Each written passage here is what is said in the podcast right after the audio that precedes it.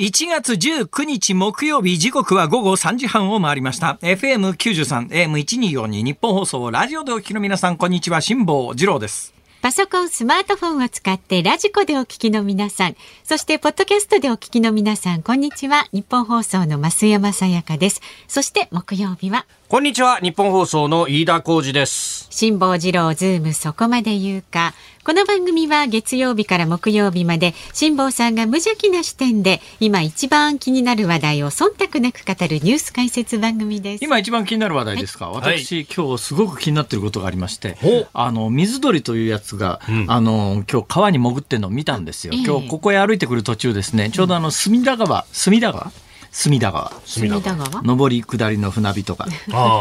ねはい、えー、何でしたっけあれ春とか花とかいう歌ですよね、ね、確かね、ええええ、春のうららの隅田川、はい、えー、あの隅田川のほとりを歩いておりましたら、はい、ふっとこう川面を見たらですね川面でいいんですか川の表ですね、はい、川面を見たらですね波紋がピュピュピュピュピュピュって広がってるわけですよ、おいなんで川の真ん中辺に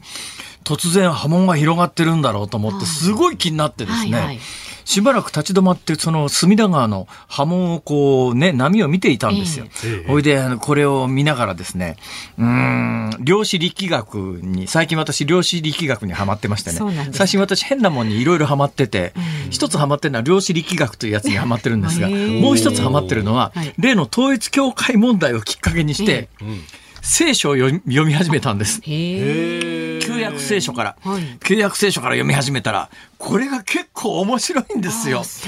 いきなり一番最初のところ、創世記って言うんですけども、旧約聖書の最初のところで、いきなりまあ当然、アダムとイブの話は出てきますよね。うんアダムとイブが楽園を追われた話からですね、割とすぐのところに、えー、ノアの箱舟の話であるとか、それからバベルの塔、あの、要するに人間がですね、えー、大きなレンガ、レンガで、それまでの建物は石だったらしいんですけども、レンガというのを発明してですね、ですね、人間が。レンガでこう、大きな、みんなで集合住宅のでっかいみたいなやつを作り始めたら、神様が、いやいや、ちょちょちょちょちょちょ、君たち君たちやりすぎだからって言って、それまでは言語が一つだったのを、ね、あの、言葉をある日突然神様バラバラにしちゃったもんで、まあみんなあの、共通言語がなくなったんで、しょうがないからバラバラに住み始めるという、そのあたりも、ものすごい旧約聖書の一番最初のところで出てくるんですよ。すっごい面白くてね、聖書面白いじゃんと思って、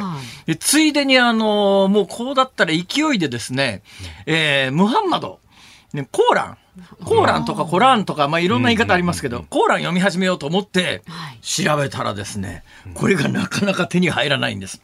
聖書は、私、あの、電子書籍で今読んでるんですが、まあ、ほぼほぼ無料版みたいなやつがすぐにダウンロードできたんですけど、コーランは見つからないんですね。あるにはあるんですよ。あるにはあるんだけど、結構いい値段してて、この値段を払ってまで読むべきかということで今あの直近の最大の悩みはそこなんですね。これをダウンロードして読むべきかどうかというのがあるんですけども、はい、でコーランももしかしたら読んだらさぞかし面白いんじゃではなかろうか。もうこの勢いでやっぱり「古事記日本書紀」をしっかり読んでいないのが恥だと。ね、なのでまあ「古事記日本書紀」コーラン」「聖書」「旧約聖書」「新約聖書」まずこれを読まないことにはですね、やっぱりあの欧米文学なんかほとんど理解できないんですよ。なんでこれ読もうと思ったかっていろいろきっかけがあって、まあ、一つは統一教会騒動なんですが、もう一つ、あの、今年になってですね、これも話せば長いんですけど、えー、今から200年ぐらい前のロシア文学みたいなやつも、こう読み始めたところがですね、これも当時のロシア文学って多分、教養人として読む人間は全員聖書ぐらい読んでるだろうということを前提に書かれてるわけですね。だからシェイクスピアと聖書ぐらい読んどかないと、分かんないことがいっぱい出てくるんですよ。そうするとまあまず聖書からかなと思って読み始めたらこれが意外と面白かったんですが、うん、そんな話はともかくとして、はい、一つは聖書でもう一つは量子力学って言ってですね、はい、ふっとものすごくベーシックなことをある日こう考えたんです。うん、俺らの商売は電波だよなと。はい、電波ででこれみんな当たり前だと思って何のこう疑問もなく電波使ってる使ってますよね、でも電波って、はい、空中こう飛んでくんですが、宇宙空間でも飛んできますよね。電波って波じゃないですか。我々の理解で言うと。はい、波というのは、さっきの川面に石投げた時に波紋がバーって広がるのは、水というものが、要するに上下動しながら媒介するわけですよ。波という運動を。はい、そうすると、宇宙空間真空ですよね、真空だけど電波はこう届いていくわけですよ、一体何が振動してんだと、真空の何にもない宇宙空間でって、そんなこと疑問に思うことないですかうん、今までなかったです。すいません。これだって宇宙空間真空なんですよ。真空なんですよ。だって音ってやつは空気が振動するから伝わるわけでしょ。水の波紋っていうのは波、水がこう、あの、波を伝えていくわけでしょ。電波ってさ、もう何にもないところでも飛んでくわけで、宇宙空間も飛んでくわけで、完全な真空状態でも波はこう飛んでいくわけだけど、うん、その波って一体何なのよっていう。何を伝っていくそんなことは考えませんか、ね、考えませんか、ね、考えませんか、うん、私ね、これ考えたら夜眠れなくなっちゃってですね、一体地下鉄はどっから入れたんでしょうかという。これで笑ってもらえる世代はありがたいですね。すねこれ興味の若い人は何言ってんだこの親父っていう。そうですよ、そうですよ。地下鉄はどかから入れたんだろういやそうじゃなくてね昔そういう漫才があってね、地下鉄はどっから入れたんでしょうねもう考えると 眠れなくなっちゃってっていうサンキューテレオさんという方がいらっしゃいましてですね。はい、いやそれはいいんですよ。ほいでね、まあ、あの量子力学の話も一旦横を置いといてそういうことを今こう考えながら生きてるもんだから、こういうあの隅田川の川もこう見てですねある日突然波がそれも綺麗な同心円で波が広がってんですよ隅田川に。だけど周り何にもなさそうなのにねで誰かが石投げた気配もなくて私以外人もいないのに、うん、川の真ん中に突然波紋が生じてるんだよ。で一体これは何だと思うじゃないですか、うん、私思わず立ち止まってしばらく見ていたんです、はい、そしたらね謎が解けました。うんあの波波紋がもうほぼほぼ静まりかけた頃に、うん、そのその波紋の中心あたりから水鳥がビューンと飛び出したんです。でおそらく私が見たのは水鳥が飛び込んだ直後だったと思うんですがその間に多分まあきっとね、うん隅田川ってそこそこお魚さんがいるんじゃないかと思いますよ。水鳥飛び込んで、そこからしばらく下でこうごそごそしてるぐらいですから。ほいでまあ飛び上がっていって、それを見ながら。うん。こいつ寒くねえのかなと思って 今日寒いですからね水も冷たいでしょうからね、ねはい、やっぱりあれ水鳥ってやっぱり水弾くんですか弾くんじゃなかったですかね、ね、水染み込んだら冷たいよねあれねいやでも弾くにしたって、はい、結構な長い時間水中に潜っていてそのまま飛び出してくるわけだからねな水鳥のほらダウンみたいな言うじゃないですかこう空気いっぱい含んでんじゃないですか、うん、その産毛というかなんちゅうか相変わらず飯田君なんですかなんか安物臭いもん来てね 余計なせいだよ。ここでメーカーの名前を出したりなんかすると風評被害になりますからね。ねはい。いろいろトラップが。特定メーカーですか、それは。あ そうですか。まあまあ、あの、大体ファーストファッション。いやいや、あの、何をお召しになっても同じようなテイスト。やっちゃえいやいや、よくお似合いっていうことじゃないですか。まあそうですね。着こなしてるもなんかディスられてるよね。安っぽい男に安っぽい服みたいなさ。そんなこと一言も言ってないよね。一言も言ってないですよね。なんこのアウェイないんだよ、それ。ということでございまして、えー、今、あの、私に聖書と量子力学について聞いていただいたら、誰よりも詳しく解説できると。えー、共に中身を本当の意味で理解していないという共通点がありますから。そんな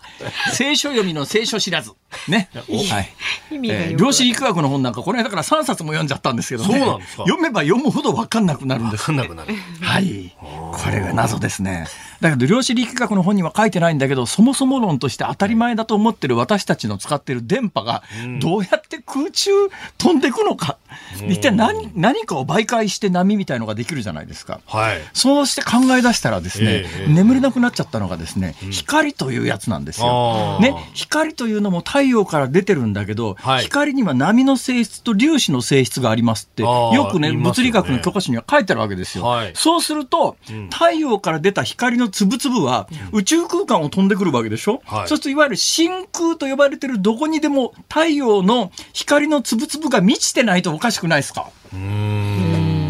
もういいですもうはいもうなんかもうなんか増山さんのその思いっきりなんか 興味なさそうな反応を見るとですねもうなんかもう水鳥までは興味あったんだけど見事になくなりましたですね そうですね今日はぐるぐるすら書いてないですから先行ってください もういいですわかりましたじゃ株と為替の値動きお願いしますえ東京株式市場日経平均株価反落でした昨日と比べ385円89銭安い2万6405円23銭で取引を終えておりますえ前日のアメメリカの株式市場が景気後退懸念で下落した流れを引き継いだということで、えー、外為市場での円高ドル安進行も相場の重しとなったということです。その外為ですが、為替相場1ドル128円ちょうど付近での取引、昨日のこの時間と比べますと、2円60銭ほど円高となっております。さあ、ズームそこまで言うか。この後は昨日から今日にかけてのニュースを振り返るズームフラッシュ。4時台は異次元の少子化対策具体化へということで今日初会合このニュースに迫ります5時台は新型コロナ5類へ見直しのニュースにズームします番組ではラジオの前のあなたからのご意見をお待ちしております辛坊さんのこのオープニングトークに関することニュースのこと何でも結構です送ってくださいメールは zoom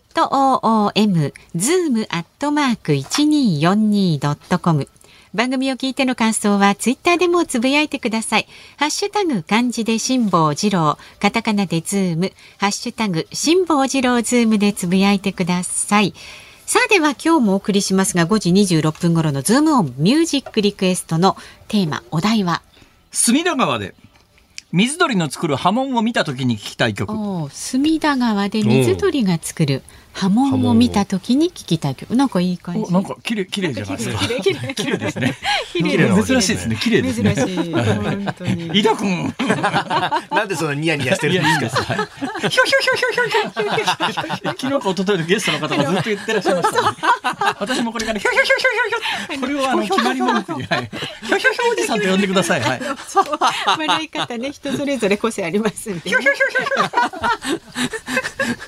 構増山さんのつもりはまったらしいというね。うちょっとやめてください。そうですね。えー、昨日か一昨日のゲストの方ですから、はい、えー、過去ログというかですね、過去の放送を聞いていただくと、ヒュヒュヒュヒュヒュヒュとゲストの方がおっしゃってますから。ラジコのタイムフリーでぜひ俺聞きいこれは結構ね、聞き物ですよ。あの楽しいお話ね、伺いましたよね。ベガの話で。はい。そうそう。はい。一昨日だな。一昨日。昨日はウクライナからの。あ、そうですね。はい。そうです。あの方じゃないです。はい。一昨日。これあのディスってるんじゃなくて、あの楽しってことですからね。そうなん。さあこの後は最新のニュースにズームします。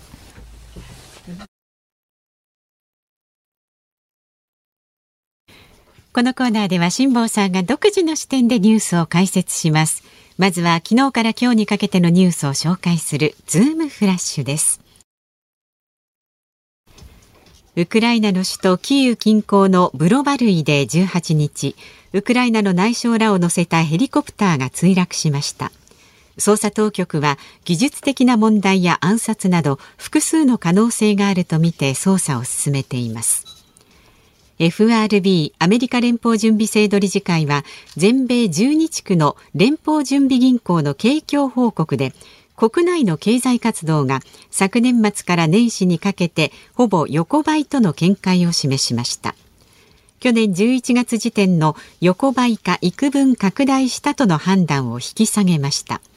調査対象の企業が今後数ヶ月先はほとんど成長を見込んでいないと指摘しています自民党の二階元幹事長や小泉元総理大臣、山崎元副総裁が昨日会食し、岸田政権の支持率が低迷しているため、年内の解散総選挙の実施は難しいという認識で一致しました。早ければ5月の G7 広島サミットの後にも解散総選挙があるという一部の見方を否定した形です。大学入試センターは今年の大学入学共通テストの平均点の中間集計を発表しました生物世界史 A 政治経済物理基礎の4科目で大学入試センター試験を含めて過去最低点を下回りましたまた理科の科目間では20点以上の開きがあり点数の調整が行われる可能性があります2月5日に投開票が行われる愛知県知事選挙は今日告示されました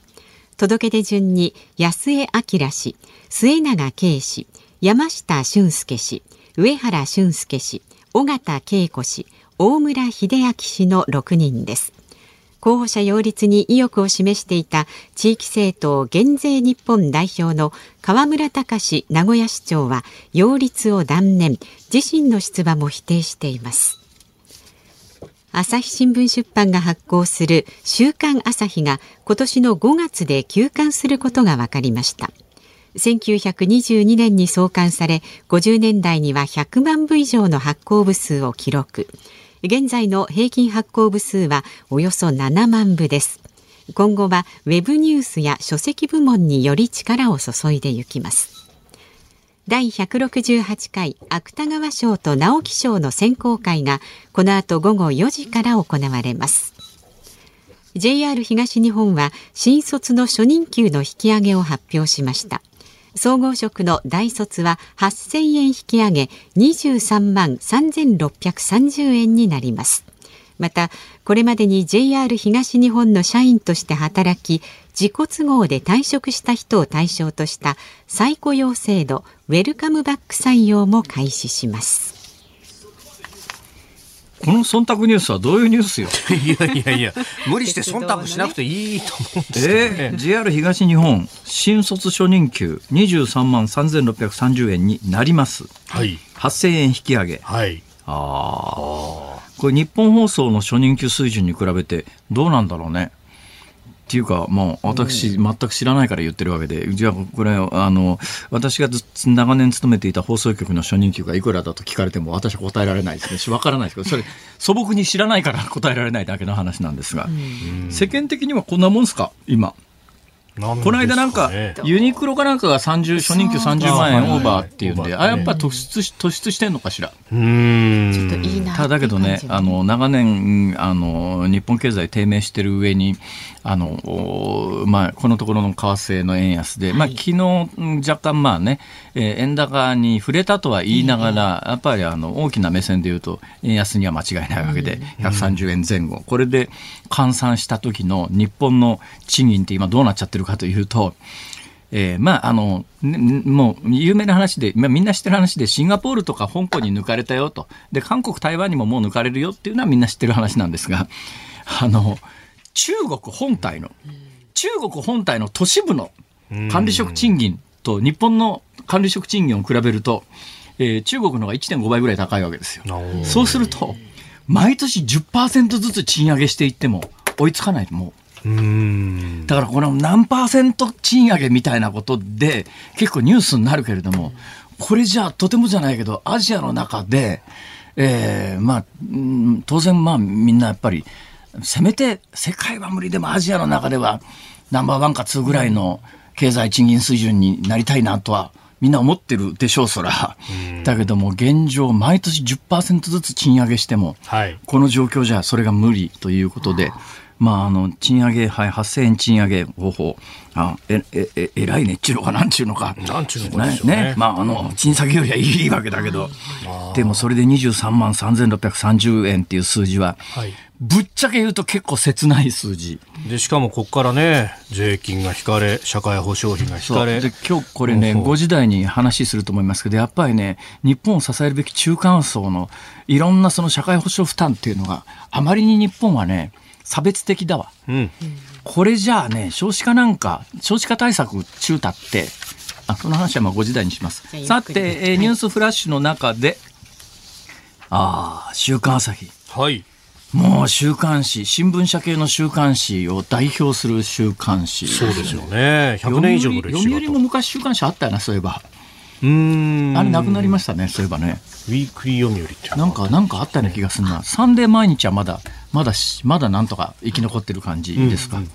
産経も週刊誌はなくなったか。産経は、まあ、昔週刊産経というのはありましたけれども、もう今ないと思います、ね、週刊朝日。まあ、週刊朝日っていうのは、まあ、いわゆる新聞社系の週刊誌の U で、かつて100万部をね、うん、はそう誇ったので、私、あの、週刊朝日には若干縁がありまして、ええ、私、あの、読売テレビを辞めて、最初に自由に仕事ができるようになった時に、一番最初に仕事が来たのがですね、週刊朝日の連載コラムという、これが辛くてね、毎週見見開き2ページで、で2000字ぐらいなんですけど、これ毎週2000字のコラム書くのは、飯田君今、夕刊フジでやってるけど、結構大変だよな、これ。ええー、私半分の1000字ちょいなんですけど、それでもヒーヒーと。1000字は逆に言うともっと難しいかもしれない。あのね、コラムって短け短いほど難しいんです。で、私ね、週刊朝日で、はい、毎週見開き2ページのコラムを、えー、こうやらされたわけですよ。だけどまあ、いや、あの、会社辞めて最初の仕事だから、結構気合を入れてやったら、えーこれ自慢なんですけど、週刊朝日、週刊誌ってどこでもあの読者アンケートっていうのが毎週出るんです、ランキング。一般に公表されてませんけれども、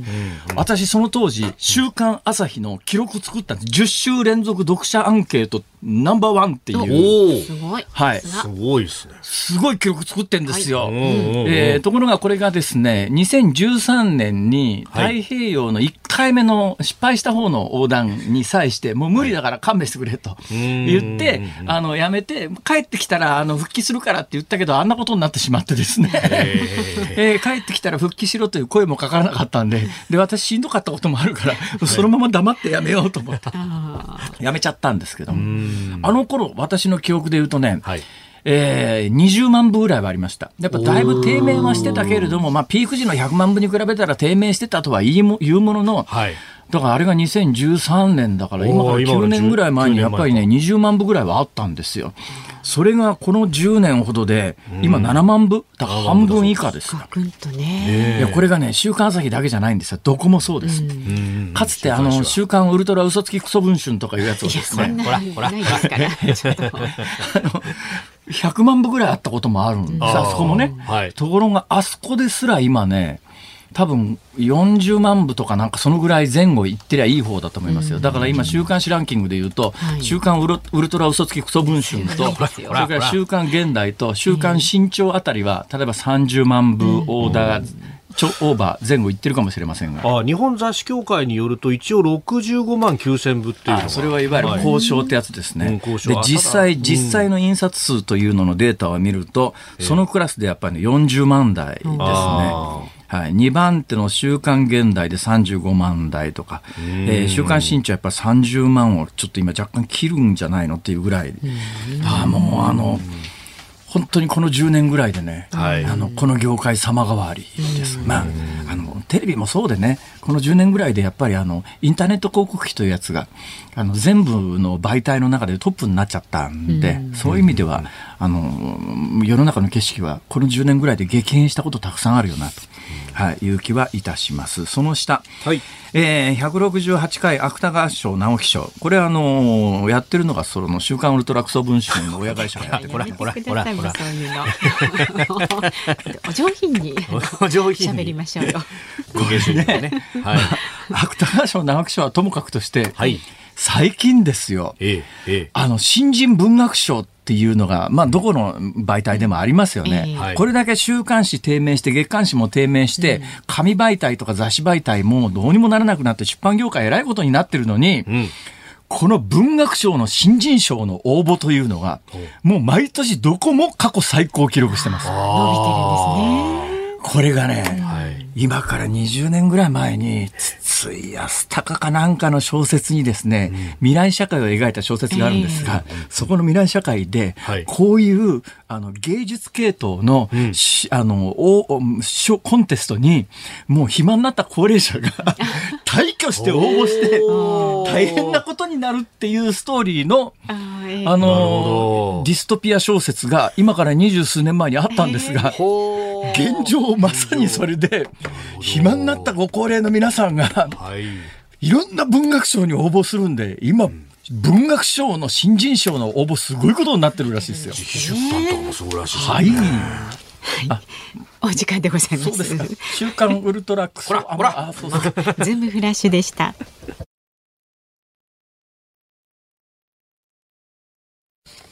1月19日木曜日時刻は午後4時3分を回っています東京有楽町日本放送第3スタジオから辛坊治郎と増山さやかと飯田浩二の3人がお送りしておりますはいメールをご紹介していきます岡山県岡山市の48歳の男性の宮栗さんです辛坊さんこんにちは去年10月の岡山でも岡山での講演会に家族で参加し小6の娘が辛坊さんに会いたがっていましたが残念ながら直接お会いできなかったものです、ね、そういうことあった、ね、はい、で嬉しい報告を今日はさせてもらいますと。昨日小六の娘の中学受験志望校に合格しましたおめでとうございますでね娘は面接で感銘を受けた本はありますかと聞かれたら辛坊さんの風のことは風に問えと答えるつもりだったようですが残念ながらその質問はありますよかったですねそれあったら落ちてたかもしれないねそれ紆余曲折ありながら最後の最後に本命の学校から合格通知が来ました辛坊、ねね、さんのラジオと講演会を聞いたおかげもあります多分ないと思いますけど 頑張った娘にマナ、ちゃんおめでとうと言っていただけると嬉しいですお安いでございます、ね、マ、ちゃんおめでとう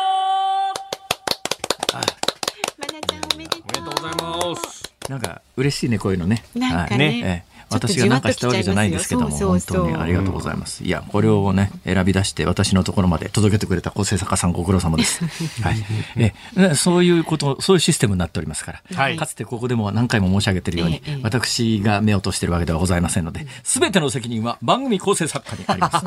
私は構成作家が書く原稿通りに喋っているだけでございますからそれはないですよそんなことはないと思います、まあ、ご存知かと思いますけどね、えー、れてる方もねね。はい、まあこういったあの嬉しいあのメールいただきますとね、私たちも励みになりますので。うん、そうですよね。だって昨日の、はい、あのパジャマ着て寝るか寝ないかアンケートだってあっという間に2000近くそうなんです答えていただきまして、なんかすごい手応えありますね。ああいうのってありがたいな。ってなんかね。あの全く興味はないんですけど、飯田君夜寝る時パジャマに着替えます着替えません？パジャマに着替えますよ。着替えるんだ。うん、あそう。あそうですか。ななんすか。松山さん笑い転げた。はまるとどういうことなんですかそれ笑い転げる話ですかちゃんと、ちゃんと着替えますよ。そうです冬は特にね。どこで買ったパジャマですかえ、どこで買ったえ それは近所のイオンですよ。あ、近所のイオンですか。あの、土曜日のね、夕方六時半からね、半額セールをやるんです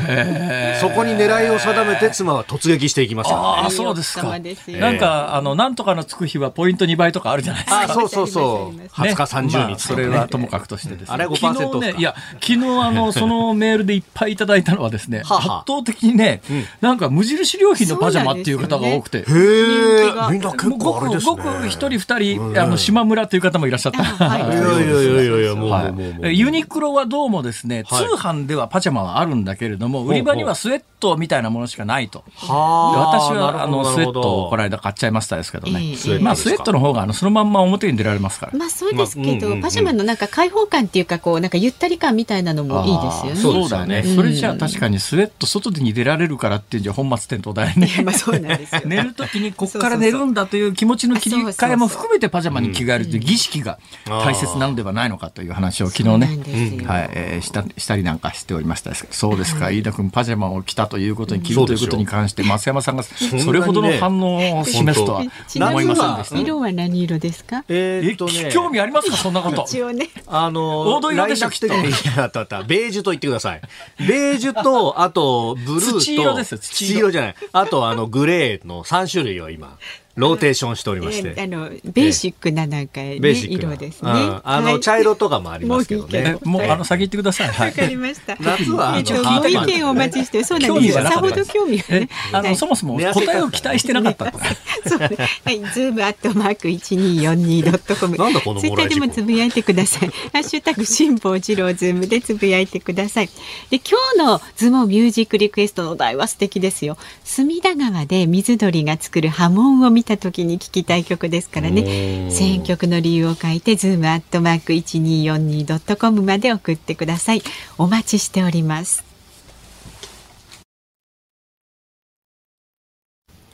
辛坊さんが独自の視点でニュースを解説するズームオンこの時間解説するニュースはこちらです異次元の少子化対策具体化へ今日初会合岸田総理大臣が打ち出す異次元の少子化対策の具体化に向けた初会合が今日開かれました小倉少子化担当大臣のもと児童手当を中心とした経済的支援の拡充幼児教育や保育サービスの充実など具体策のたたき台を3月末をめどにまとめる方針です、はいえー、子育て真っ最中の飯田君、はい、当事者だから、えー、えー、いろいろこう言いたいこともあるだろうと思いますがいいええどうなんでしょうねあのこれね常にまだあの具体策けはこれからあの決まるということなんですが、はい、方向性としてはもうおそらく、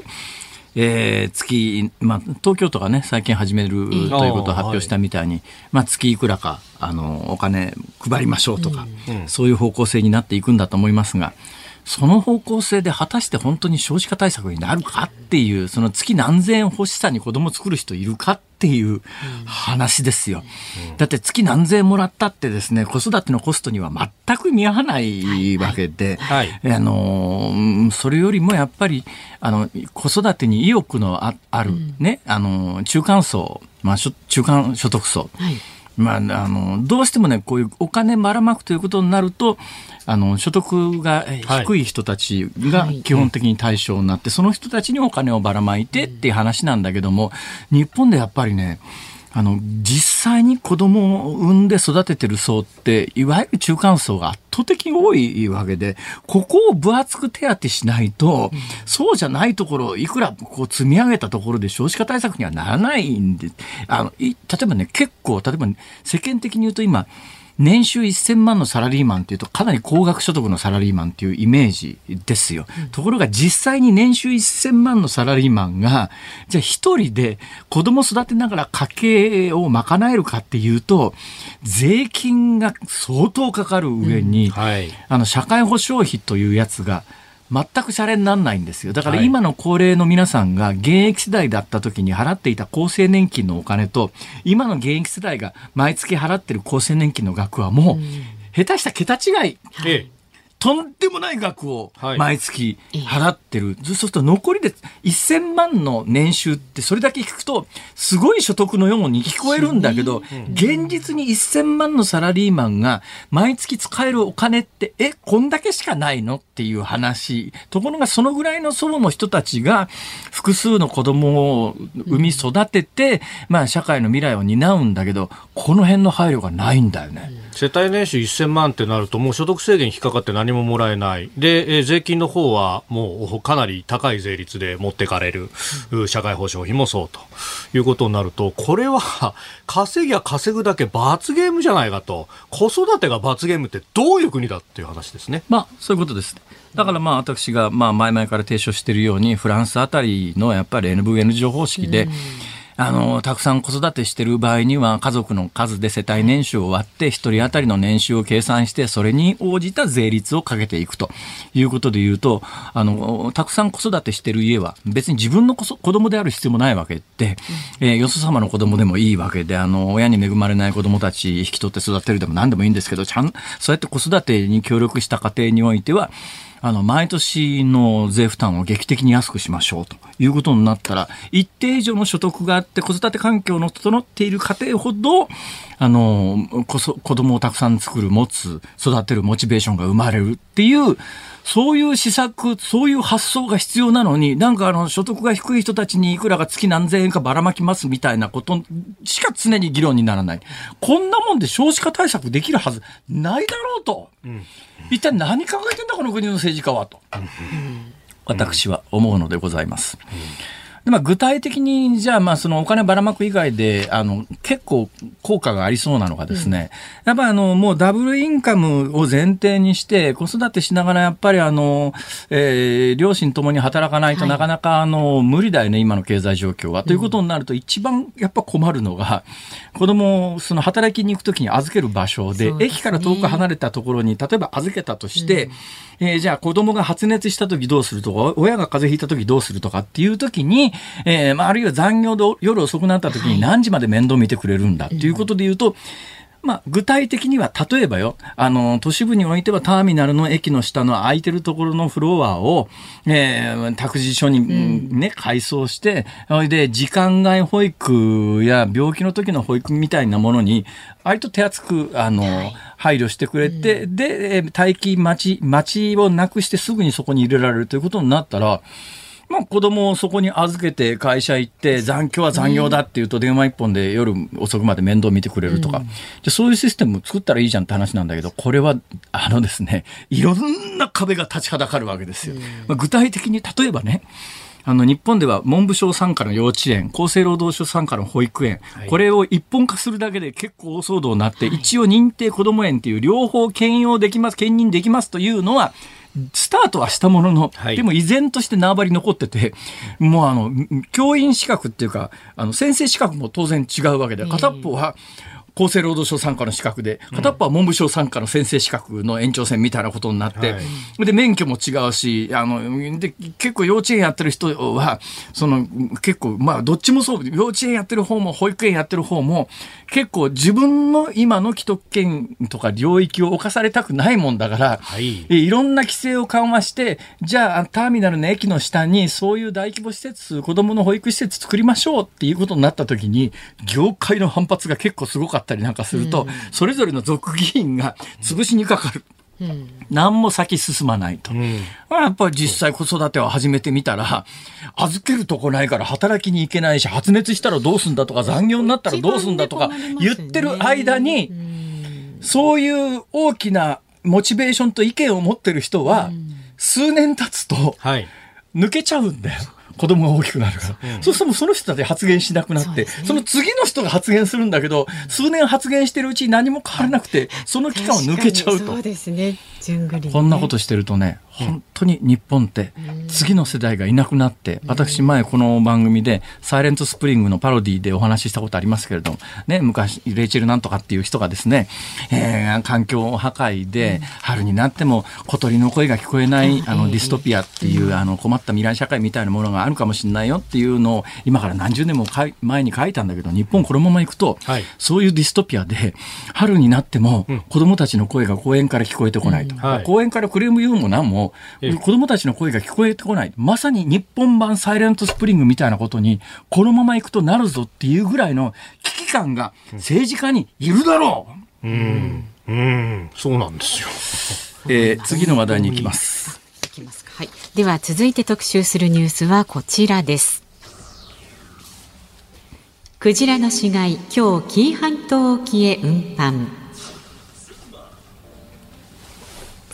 大阪市の淀川河口近くで死んでいるのが確認されたマッコウクジラについて大阪港湾局は昨日体内に溜まって爆発する恐れのあるガスを抜いた上で年齢や食べ物などの習性を調べる学術調査を実施しましたえそして今日紀伊半島沖まで運びまして重りをつけて沈め一連の処理作業をしているというところのようでありますまだ終えてはいないのかなさっき、あのー、海中に沈んでいく映像が、えー、テレビで中継されておりました。中継されてるんですね、はい、これね。そうなんです。で、このニュースを私は多分、普通の人とは全く違う印象で見てると思います。うん、えー、こんな印象を持ちながら見てるのは、世界の中で私だけだということが一つあるんでございます。それは何かというとですね、はあ、やっぱりそうか、と。分かってはいたけどな、と。俺の太平洋横断の成功話よりも死んだクジラの行方の方がやっぱりニュースなんだなと 俺が太平洋横断の入港の時にはどこもヘリコプターなんか飛ばさなかったけど今回はそのクジラ海に沈めるんでヘリコプターワンワン飛ばして各局生中継ですからね。ああニュースバリューというのはこういうものなのかというのを 素朴に思ったわけでございますよ、飯田君。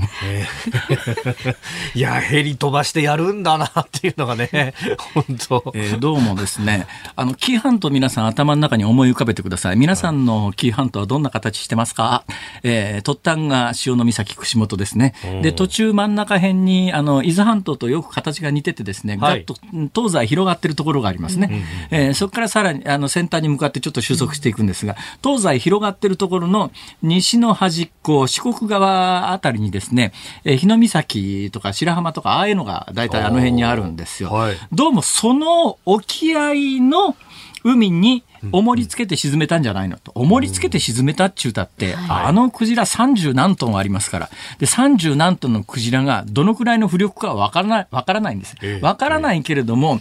クジラって、マッコウクジラってやっぱり脂肪の層が厚いですから。昔はですね、あの油田の代わりにマッコウクジラ使われてた時代がありますから、あの、モビーディック白鯨というね、アメリカのメルビルという人が小説書いた頃のアメリカって、クジラ産業って何のために行われていたかというと、まあ、いくつか理由があるんだけども、最も大きな理由は油の採取なんですよ。当時、当時、油って、あの、地面の、今油っていうと地面の中から組み上げるっていうイメージじゃないですか。はい、当時は油というと、海からマッコウクジラ取ってきて、そのマッコウクジラを、の肉をを火で船の上で炙って油溶かしてこれを樽に詰めて持っていくというだからあの明かりに使う油みたいなやつはマッコウクジラの油を当時使っていたんですねだからまあいや海の油田代わりにマッコウクジラ使われてたんです脂肪の層がすごく厚いんです脂肪は浮力がありますから浮力があります、はい、その上死んだマッコウクジラは体内でガスが発生しますから、はい、そうすると中ガスが充満しててなおかつ分厚い脂肪の層があるとなると相当な浮力だだろうということまでは想像できるんだけども、えー、実際どのくらいの重りをつけたら海に沈むかなんて分かんないわけですよ。えー、で今回報道されてるところによると、はい、30トンのコンクリートの重りくくりつけたらしいです。です30トンのコンクリートの重りってすごいですよね。だから30何トンのクジラ沈めるのに、30トンの3、まあ、38トンも推定だから本当のことは分かんないですよ。今回のクジラだって第一報で報道されてた時には8メートルぐらいって言われてて、死んでから計測したら15メートルありましただって倍も違うのかよって話ですから、その38トンも嘘だか本当だかよく分かんない数字なんですが、でもまあ、おそらく推定で30トン以上あるものを沈めるのに、30トンのコンクリートの重りをくくりつけて、えー、ひ日の岬、潮の岬、日の岬白浜沖の海に沈めたらしいんですが、で、その、まあ、沈める前に、え学術調査が行われたと、うん、で、この学術調査の結果、まだ出てきてませんが、やっぱり一番注目されるのは、一体なんで死んだんだと、このクジラは。何歳ぐらいのクジラだったんだと。マッコウクジラってどのぐらい生きるか知ってるえ10年とかそのぐらいですかまあ、とんでもない。マッコウクジラってね、はい、人間とほとんど同じぐらいの寿命があるんですよ。え、じゃあ、6、70年あるあ、もう、もう、あの、5、60年は普通にあると言われてますね。へこれね、クジラ類の中には、はい、これがあの実は研究対象になってるんですがそれマッコクジラじゃないんですけど他の大きなクジラ類なんですが、どうもクジラってね、うんがんにならないって話があってでなんでクジラががんにならないんだっていうのが、は実は医学的な研究対象になっててどうやらあの遺伝子上の要するに染色体異常を起こすよね人間のがんって基本的にあの細胞上の染色体異常みたいなものでそこに、まあ、悪性新生物という言葉があるくらい、新しい、まあ、いや生命体っていうか別の生物が誕生するそれがあのあの人間のもともと持っているコントロールを失ってあの無秩序に増殖し始めるっていうのががん細胞であるということが分かってるわけですが、そのどうやらクジラの中には、そういう遺伝子の傷みたいなものを自己修復する機能を持っているものがあってクジラの中にはやっぱり100年生きるものがあるとい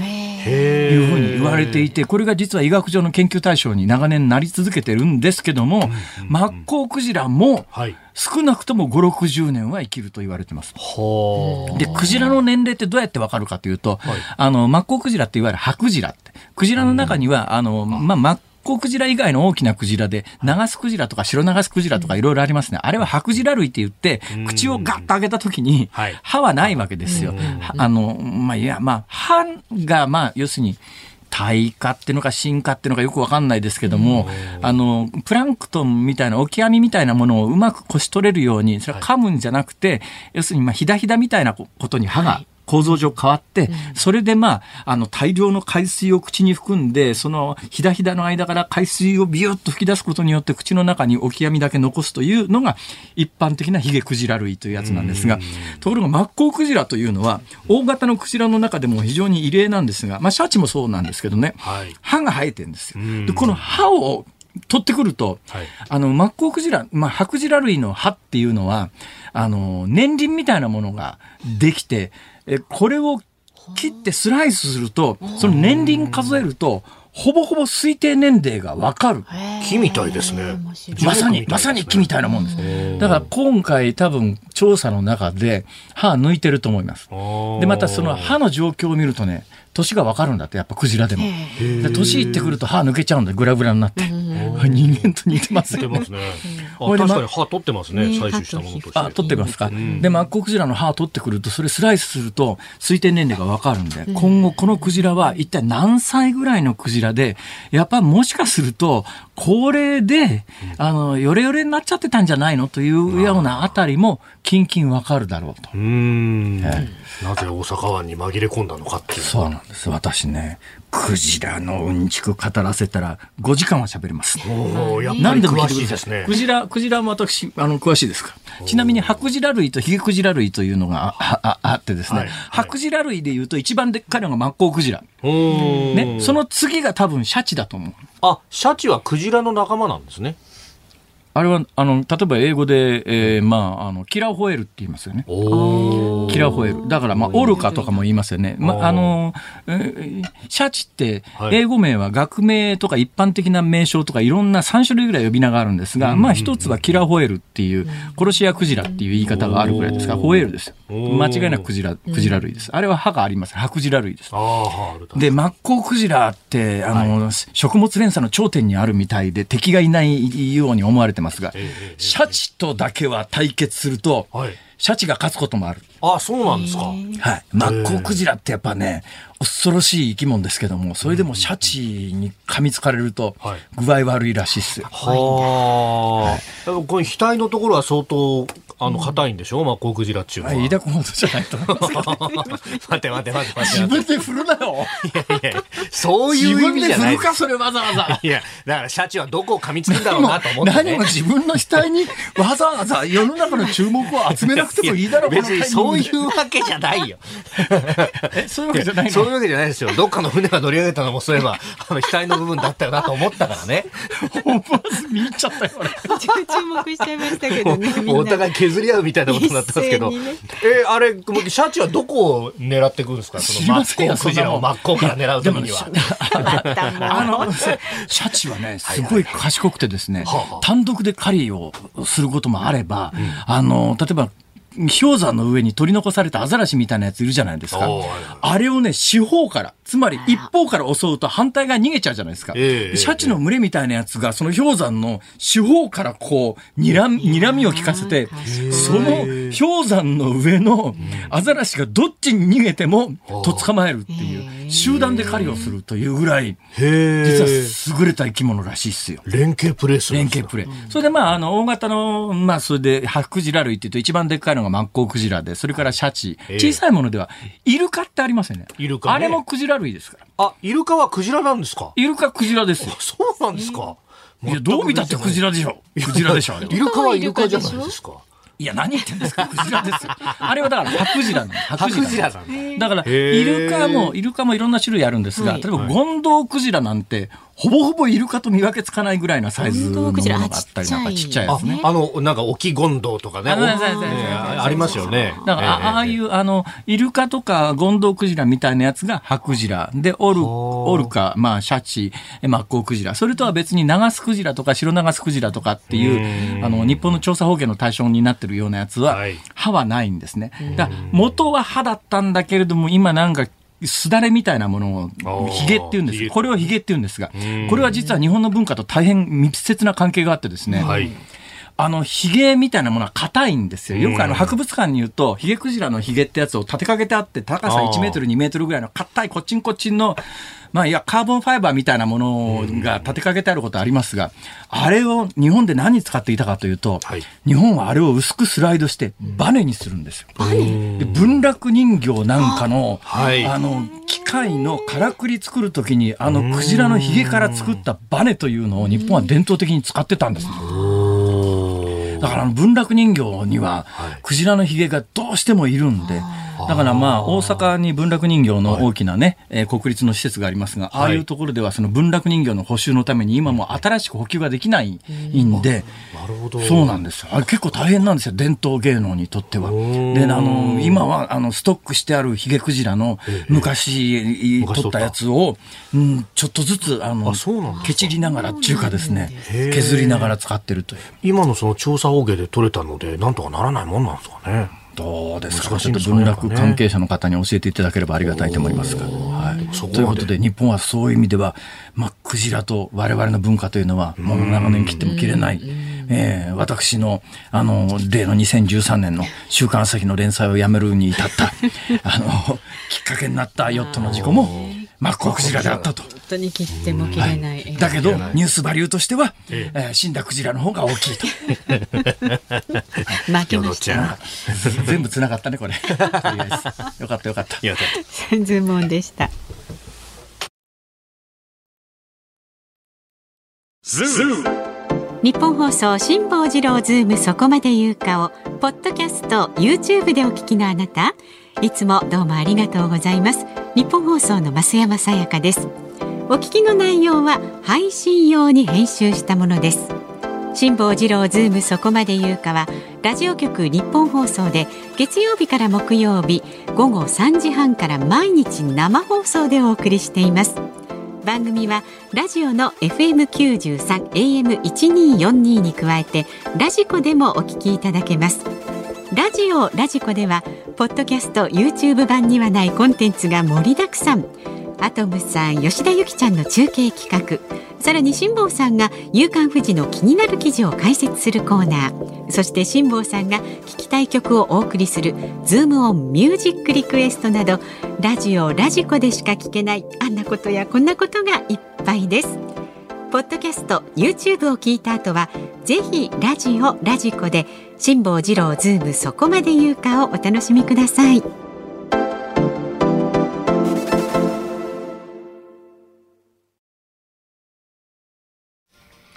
一月十九日木曜日時刻は午後五時を回りましたこんばんは辛坊治郎ですこんばんは日本放送の増山さやかですこんばんは日本放送の飯田浩司ですここで電車の情報が入りましたので、はい、お伝えしておきます東急池上線が旗の台駅と長原駅の間で発生した人身事故の影響で五反田駅と蒲田駅の間の上下線で現在運転を見合わせています東急電鉄によりますと運転再開の見込みは立っていないということです、まあ、お帰りの時間にちょうどねかかりますんで、ね、ご利用の方十分ご注意くださいさあということでこの時間はズームをミュージックリクエストにお答えしていきます。はい皆さんありがとうございます。ありがとうございます。今日のお題は隅田川で水鳥が作る、えー、波紋を見た時に聞きたい曲という珍しいねなんかこう素敵なお題でございました。珍しかったですね。えー、まず豊島区の異次元のえー、検討士さん。なんじゃそれ。えー、皆さんこんにちは検討士ね。はい。なるほど。あ今あ今もうはい入りましたね。今なんかなななんか乗り移りましたね。ね一瞬にして、ええ、いいですかそれではい。どうぞ。リクエストはですねビートルズの「プリーズプリーズミーでお願いしますこれ「カモンカモン」を「カモンカモン」か。ハモンハモン。ハモン。なるほど。で同じようなパターンで、五十六歳女性の練馬区の関西のマダムさんはですね、AKB48 の恋するフォーチュンクッキーどうでしょうか。ハモンハモンハモンハモンベイビー。いやいやいやいや。あのね。あのね。まあでも考えつきましたねよくね。長野県佐久市のうーちゃんさん47歳男性の方。ハモうんハーモニー、ハーモニーでも浮かんだのがこのタイトル。遠いな。なるほど。井上陽水さんと安全地帯の夏の終わりのハーモニーお願いします。で、この方ですね、えっ、ー、と、ポッドキャストで聞きましたが、一昨日のゲストの方は、僕の地元にある佐久大学の教授だったので、すすごく嬉しかったです。すね、大学の先生でしたね。そうです。とてもあの楽しいね、はい、えー、ありがとうございます教授の方でした、はい、楽しいございました、はい、大変勉強になりました、はい、足立区の楽太郎さん50歳はですね今日のお題隅田川で水鳥が作る波紋を見たときに聞きたい曲ということで井上陽水さんのリバーサイドホテルこれはね、ね、うん、まさにですね、はい、それから千葉県いすみ市の日陰のたんぽぽさん66歳女性の方は「わらべでメダカの兄弟を。これは水鳥の綺麗な波紋、すいすいすいすいといえばメダカの兄弟。なんかわらべ、はあ、すいすいってわらべという存在自体がなんか心は心現れる感じがします、ね、うん、そうですね。はい、うん秋田県秋田市のしみたるみさん52歳女性の方は隅田川で水鳥が作る波紋を見た時に聞きたい曲は赤い鳥翼をくださいリクエストします翼をくださいはいろんな方が歌っていますが、赤い鳥の翼をくださいがフォークソングのイメージと合っているかなと思いました。ああ、懐かしいっすね。本当に。さあ、ね、本当青春時代の曲ですよね。そうですか。ズームミュージックリクエスト。はい。井上陽水。リバーサイドホテル。リバーサイドね、はい、まさにその通りという曲。えー、5時26分、うね。あのー、あでもよかったよね。イーグルス。ああ。ああ、リバーサイド。なんだっけじゃなくて、リバーサイドホテルホテルカリフォルニアってことですか全然違ったな。ホテルしか合ってない。本当だね。よくわかったね。すごい、飯田君。本当ですね。確かに。よく思いついたな、俺。はい、どうぞ。はい、えー、っとですね。島津豊さんのホテルでもじゃあよかったのかっていう。ホテルだたくさんありますよ。いやいや、ホテルはいっぱいある。ホテルはいっぱい。ある。そういうことじゃない。そうか、イーグルスそうかリバーサイド関係なかったかそうですね、えっとラジオの前のあなたからのご意見は24時間お待ちしておりますで月曜日先ほどもお知らせしましたが4時台のゲストは夕刊富士で連載中のルポライター国友浩二さんお招きいたします辛抱祭の質問取り上げてほしいニュースなどもじゃんじゃんお寄せくださいこの人も浩二さんなんだおおああ、本当ですね本当ですね公の司と書いて工事さん。はい、工事さん。工事悪い人いません。言っぱなしにするのはやめようよと。そうですよ。いやでもほらこの後のニュースのご担当も工事さんですから。本当ですね。繋がってくるわけですよ。さすがですね、もさん。腕がいいですね。工事だらけだな。はい。はい、では、あなたからのご意見お待ちしておりますんで。はい、もうね、お付き合いくださいね、こんなんですけど、メールは。ズームアットマーク一二四二ドットコムで、お待ちしております。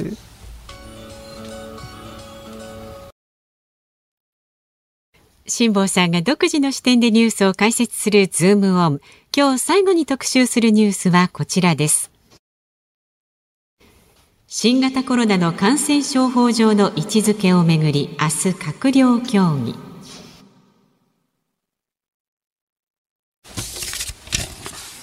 産経新聞によりますと政府は新型コロナウイルスの感染症法上の位置づけを4月1日から原則季節性インフルエンザと同じ5類とする方向で最終調整に入りました岸田総理大臣が明日20日関係閣僚と協議し感染状況を見極めて判断します医療機関や患者への公的支援などコロナ対策を大幅に見直し屋内でのマスク着用を原則不要とする方針ですということはいはえ今日西一面トップでしたね。結構なんかワイドショーでも今日あたりネタに困ってやってるって感じですか。まあ結局一言で言うと、はい、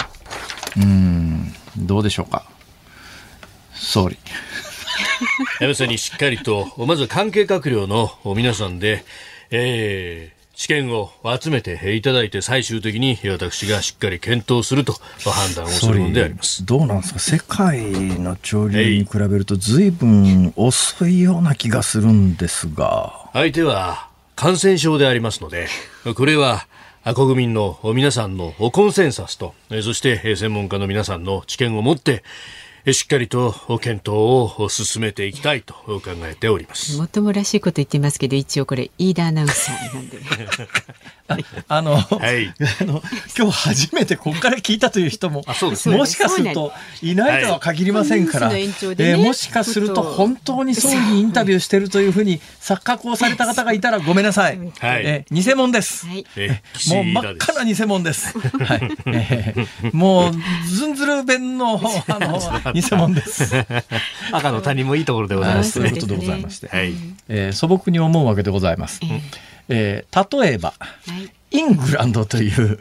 まあ、グレートブリテンっていうんですか、はい、えー、グレートブリテン北アイルランド連合王国、はいえー、ついこの間までは EU の一員だったんでございますが、はい、そうですね、僕があのブレグジットで抜けましてですね、はい今は EU と関係なくなっちゃったんですね、うん、もうあれもほとんどニュースにならないんですが、その後、まあ、イギリス政変であの総理大臣がコロコロ変わってですね、はい、首相がね何なんだ、この国はって話なんですけれども、あのイギリス、まあ、結構大混乱してる印象がありますが、あのイギリスですら、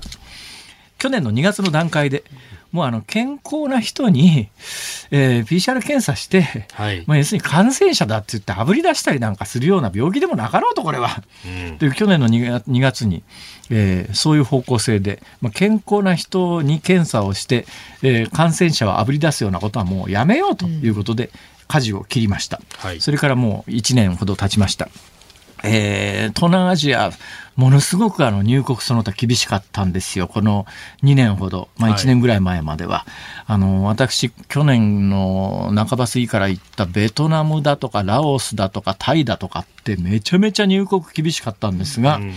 今私が名前を挙げたこの3カ国、去年から今年にかけて行きましたけれども、全く何にもなしです。えー、あの飛行機乗る時の検査どころか、えー、ワクチンの接種証明もありません。ただし帰国の時に帰りの飛行機に乗るためにあのワクチンの接種証明を出さないと、はい、帰りの飛行機乗せてくれないんです。日本政府のというのは日本で受け入れ拒否になった場合に、えー、航空会社の責任になっちゃって帰りタダで乗せろみたいな話になると航空会社は迷惑なんで、だからとにかく日本行きの飛行機に乗せる時には日本の要請でワクチン接種証明というのを出せっていうので、はい、今そういう手続きがあるんですが少なくともラオスにしろベトナムにしろタイにしろ今も何にもなしですだからパスポート一つで飛行機に乗ってパスポート一つで入国の時に入国検査のとかに出してハンコペタッと押してもらって、まあ、今時ハンコも押さないですけど それで終わりなんですよ。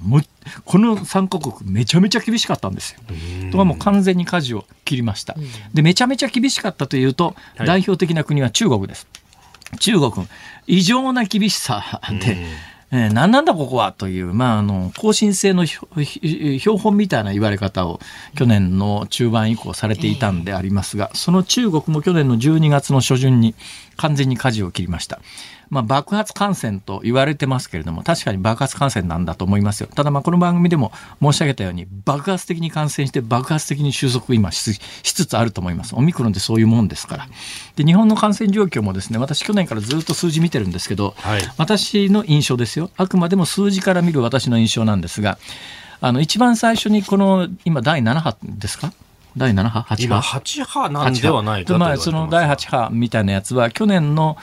最初にわーっと冬になって感染が広がりだした段階で BA.5 中心だったやつでおそらくそれに関して言うとね私の印象で言うと12月の半ばぐらいにいっぺんピークアウトしてますねその後あのアメリカ等で観測され始めた新しい新型のやつがわーっと広がって、はい、おそらく今年の初めぐらいにもういっぺんピークアウトして今収束状況になりつつだあるんだろうなと、私の印象です。私の印象です。だからまあ今後急速に落ち着いていくだろうと思います。で死者は異常に多いんですが、死者は異常に多いのはですね、亡くなっている方の中心世代80歳代ですから。基本、えー、おそらく、まあ、これだけ感染が広がると、検査すりゃいくらでも出るという状況は、あのそんなに変わってないだろうと思いますね。で、そういう状況の中で、えー、たまたま入院するときにご高齢の方が別の病気で入院しようと思ったら、入院時の検査において、コロナが陽性になりましたと、まあ、コロナ重症者、コロナ死者というふうに発表されるケースが、多分相当多いんだろうなというのが、亡くなってる方の世代分布みたいなやつを見ると、見えてくることがあるんで、まあ、死者は依然として多いですけれども、おそらく全世界的に、まあ、イギリスが典型なんですが去年の2月に舵を切って、うん、えー、それ以降その去年の2月ぐらいに舵を切ってそれ以降元に戻そうという動きの国は世界中どこにもありません。うん、ということで言うと私の印象から言うと、はい、ああ世界の傾向に比べると1年ぐらい遅れてるよなとやっぱり日本何にするにしてもいろんなコンセンサスを得ながらものすごく慎重に最終的な結論を出すために世界の国に比べると1年ぐらい結論出るのが遅れちゃう国なんだなということが象徴的に現れているように総理思うんですけどえまさにそこは国ごとにさまざまな事情がありますから我が国は我が国の国民の皆さんの合意と、そして専門家の知見を合わせて判断を私、岸田がしていくというのであろうと思います。私、岸田はちょっと、ね、私、いい岸田。岸いいだ。岸いいだ。失礼しました、今のは皆さん、偽物です、ね、偽物ですよ。偽物ですよ。そうですよ。まだ何も決まってませんよ。はい、これから閣僚協議ですからね。はい。えー、で、まあ、そういうことになるでしょう。で、4月1日から変更になったとしても、まあ、世界中の国からすると、えー、1年遅れで、中国に比べても、まあ、3か月遅れと。はいえー、あこれがまあ現状の日本の何にするにしてもあの時間のかかる国だなという印象ですね。えー、え多分これあの多分移行した方がね、はい、えー、ご高齢の方が死ぬリスクは下がると思いますよ。今やっぱりねあの重大な病気でひっくり返っても検査してる時間であるとか、それから専門病棟に入院させてもらえないとかっていうことの弊害って結構多いというのが、はい、私自分の義理の父で体感してますから、そういうケースで今もしかすると本来助かったんじゃないのっていう方が亡くなっちゃってるケースもあるだろうなと想像すると、まあ、通常の病気扱いにしていくのが私はよかろうと思います。うん、はいズームオンでしたズームオンミュージックリクエストをお送りしているのは足立区の楽太郎さんのリクエストです。井上陽水リバーサイドホテル。はい。ということでございました。はい。えー、春のうららの隅田川。はい、ちょっと違いますねちょっと季節がね、はいうえー、どこのリバーサイドなんですかねこの井上康さんの曲はねどうなんですかね。あのドラマの主題歌だったそうですが、そのドラマはニューヨーク恋物語です。ということなんですか。ハドソンガーですかね。ですかね。イーストリバンですか。はい。どっちなんだろう、まあ、どうでもいいような話ですね正和さんがね出てた、はい、はい、誰が出てたんですか田村正和さん田村正和や今のはしんどいですね雑しんどいってどうしんどいってお聞きの日本放送この後は鶴子師匠美和子様鶴子の噂のゴールデンリクエストそして明日ははい、えー、飯田浩二の OK 工事アップ朝6時からです。コメンテーター評論家宮崎哲也さん、えー、そして今週は工事冬の防災ウィークということで、最終日明日はですね、えー、自衛隊監修の防災術についてご紹介いたします。あ、まあ、その自衛隊監修の防災術って面白そうだね。いや面白そうなね、本が出てたりなんかするんですどういう技術なんですか、例えば。いや、あのね、いろいろなんか。明日の話だから今聞いてもわかんないんでしょうけど。明日の放送ね。ぜひ明日お聞きいただければと思います。やっぱりいろいろね、やっぱ専門門家は専門家のやっぱりね、サバイバルの技術っていうのは、ね、まあ、本気の生き残り考えた時にやっぱ技術があるとないとで大違いですから。おっしゃる通りでございます。はい、はいえー、それから取り上げるニュースですけれども、まあ、国会の、ね、召集直前ということもありますんで、まあ、その辺のそれこそね国会まだ始まってないんだそうそうそう来週月曜日の総理は海外に行くわけですね今そうそうそうそう今行っとかないとっていうねで一方でほら菅さんが動き出してるとかいろいろあるじゃないですかきれくさいきれいえさいはい、工事アップでね、そのあたりのきな臭さも、あの、聞いてみてください。本当になんかきな臭いのにもぴったりの番組だよね。ちょっと待って、それ、それ褒めてないでしょ褒めてる。ものすごく褒めてる。えその後は、シンペテ一之輔さんとあなたとハッピーお送りしますんで、聞いてください。明日テーマは、あなたの緊張した話を教えてということで。飯田さんもよかったら、緊張した話をお寄せください。わかりました。全部そこまで言うか。来週四時台のゲストは、夕刊フジで連載中のルポライターーの国友浩二さんです。まあ、自身が体験した路上生活のお話などをね、伺っていきますよ。今日の夕刊富士見てたら、国友さんですね、はい、大ピンチで、東南アジアの山の中で、自転車抱えて死にかけてる状況の中で、今日終わっちゃったんで、あれどうなっちゃうんだろう、あの後と。えー、辛坊治郎ズーム、そこまで言うか、ここまでの相手は辛坊治郎と、伊やかと、田浩二でした。来週も聞いてね。